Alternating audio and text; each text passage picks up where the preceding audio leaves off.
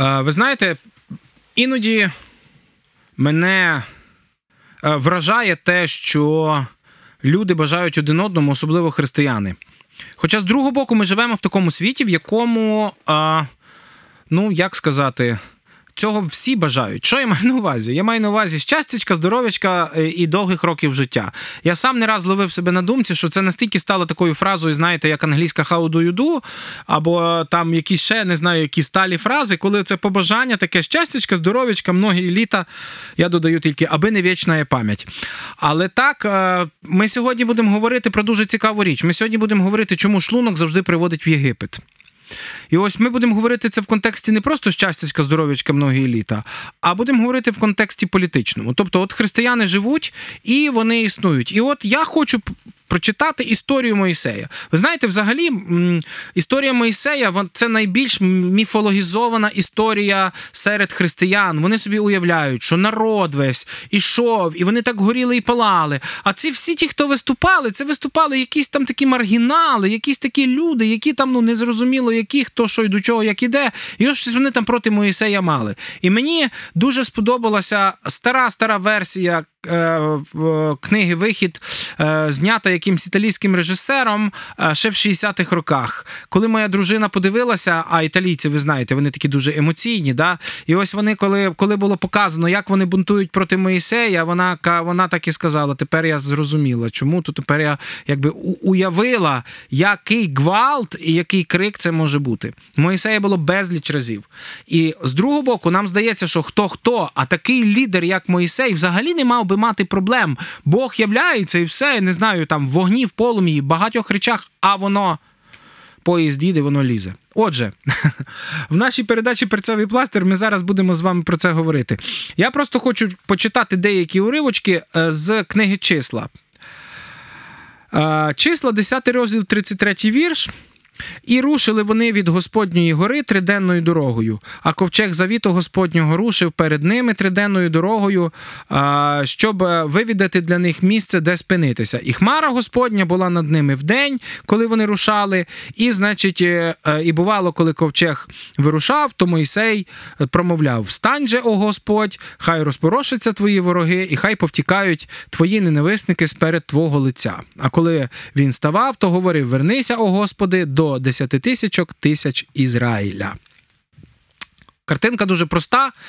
Веде Бог народ, Ізраїль, все прекрасно, Моїсей молиться, Моїсей говорить, стовп вогняний іде. Все на очах. Нікуди не ділося, якби нічого не змінилося. Там вже була історія з манною, да, тобто, коли там деякі поназбирували і вже деякі а, нарікали все. І ось тут 11 розділ починається раптово. Така прекрасна картина, видиме зображення. І став народ голосно нарікати до Господніх ушей. І почув Господь і запалав його гнів, і розгорівся між ним Господній огонь, і пожер їх е, в кінці табору. Е, Вони почали говорити: хто нагодує нас м'ясом? В пустелі. Да? Ми згадуємо рибу, що їли в Єгипті, даремно, тобто могли ловити з Нілу, да? огірки, і дині, і пір, і цибулю, і часник. А тепер душа наша в'яне, немає нічого, тільки манна нам перед очима. Оце іду, кінець цитати, тепер далі моя продовження. Таке, знаєте, іду, іду, іду, іду, і одна манна навколо. Ну то й що, що вона божественного походження? Так же з часнику хочеться. І багато хто сміється, він каже: Вау! Вони продали свою душу за часник. А я хочу сказати, дорогенькі мої, якщо ми хочемо влаштувати свій добробут тут, на землі, любим коштом, ми через цей шлунок повернемося назад в Єгипет. Це політична заява для тих християн, які думають, що гірше не буде. Це політична заява, коли вони забувають про те, що Господь являв свої чудеса, Господь беріг, Господь робив, а тепер ми виберемо сите життя. І тоді все, типа, нічого не зміниться. Все буде класно, там нічого не. Все зміниться. Ви знаєте, вони забули про те, скільки їх чмерили в Єгипті. Вони забули про те, що їх дітей приносили в жертву. Да? Вони тільки пам'ятають про ту ковбасу 2,20, яка була, і от щоб вона була нам зараз, бо вона була така смачна. Знаєте, чого вона була смачна? Бо нічого кращого за ту ковбасу 2,20 там не було. Але з часом пройшло не так багато часу. Вони 40 днів ішли до. Вони верніше місяць ішли до гори Сінай, і це потім після гори Сінай вони написано, що триденна е, триденна дорога. Тобто вони мали піти до землі обітованої, там її завоювати. Це якраз такий період. Це не так було багато часу після Єгипту. Забулось все. Кажуть, що таблиця Маслова, е, яка ну єврей Маслов, який втік з Росії в Америку, його називають Маслоу. Якби ну бачите, що ж це ж треба по-американськи. Але от таблиця Маслова вона говорить про основні значить потреби, і ну вона вона справді він справді говорить, є там обмовки певні. Я можу сказати, що вона не повна. Ну скажімо так, повторити за дослідниками. Але от вони кажуть, основні базові потреби там мають бути заповнені, і тоді, і та та вибачте якщо людина зупиняється тільки на основних базових потребах, вона перетворюється на тварину, вона перетворюється на раба, вона вертається назад в Єгипет. Якщо для людини пункт номер один, щоб моє черево було напхане, а все решту далі не має значення, то вибачте на слові, так не буває. Головне, щоб ми могли добре жити, а ми втомилися від всіх всіляких випробувань. А оця вся пустеля. А а якщо привести паралелі до України, да, а нам тяжко, ми хочемо більше заробляти. А чому ми йдемо в Європу, а ми самі бідні, і так далі, і тому подібне. Панове. Ви забули про те, звідки вас викликав Господь.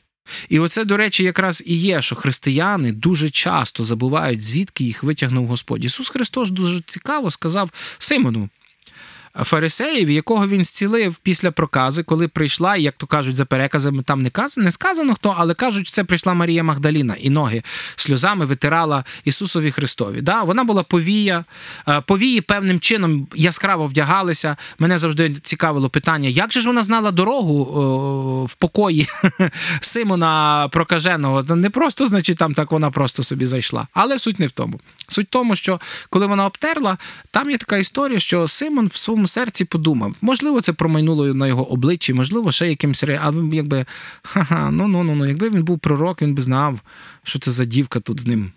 Так далі. Ісус повертається і дуже цікаво каже: Симоне, слухай, було в, в чоловіка два боржники. Один був винен тисячу доларів, а другий п'ять.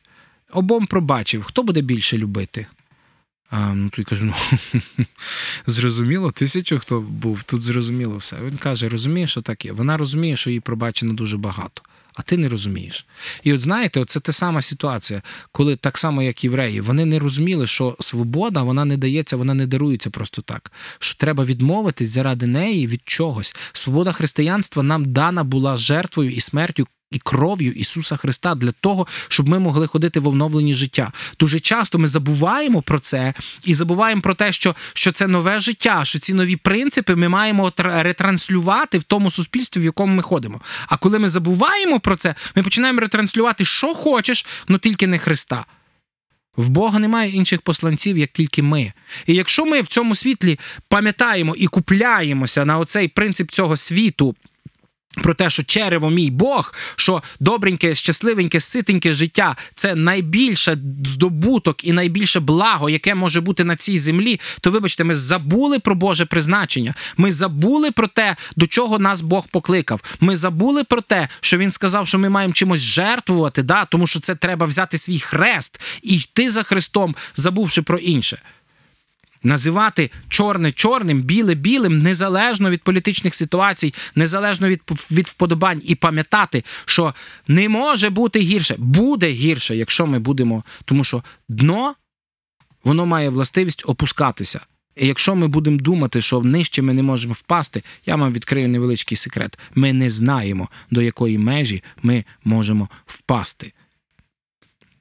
Тому сьогодні в прицевому пластирі я просто хочу вам пам'ятати, якщо ви думаєте про те, що сите життя це верх совершенства, вибачте за мій французький, а, то ви глибоко помиляєтесь, тому що насправді це.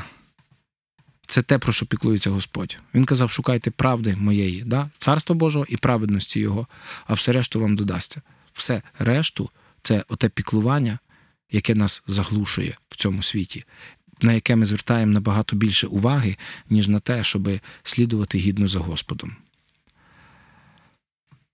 І те, як ми слідуємо гідно за Господом, обов'язково, щоб ви знали, буде відображатися на тому, як ми будемо будувати свою державу, як ми будемо будувати свій народ, як ми будемо будувати свій соціум. А мені не хочеться, щоб цей соціум був збудований на ковбасі по 2,20. Хай Господь благословить вас. З вами був Олег Блощук. Це була передача Перцевий пластир. Якщо у вас є якісь запитання, якщо ви зі мною не згідні, давайте ми з вами посперечаємося на просторах інтернету. Я готовий. Я готовий визнати свою поразку, але я більше готовий переконати вас, що ви не праві. Так що до зустрічей, до побачення.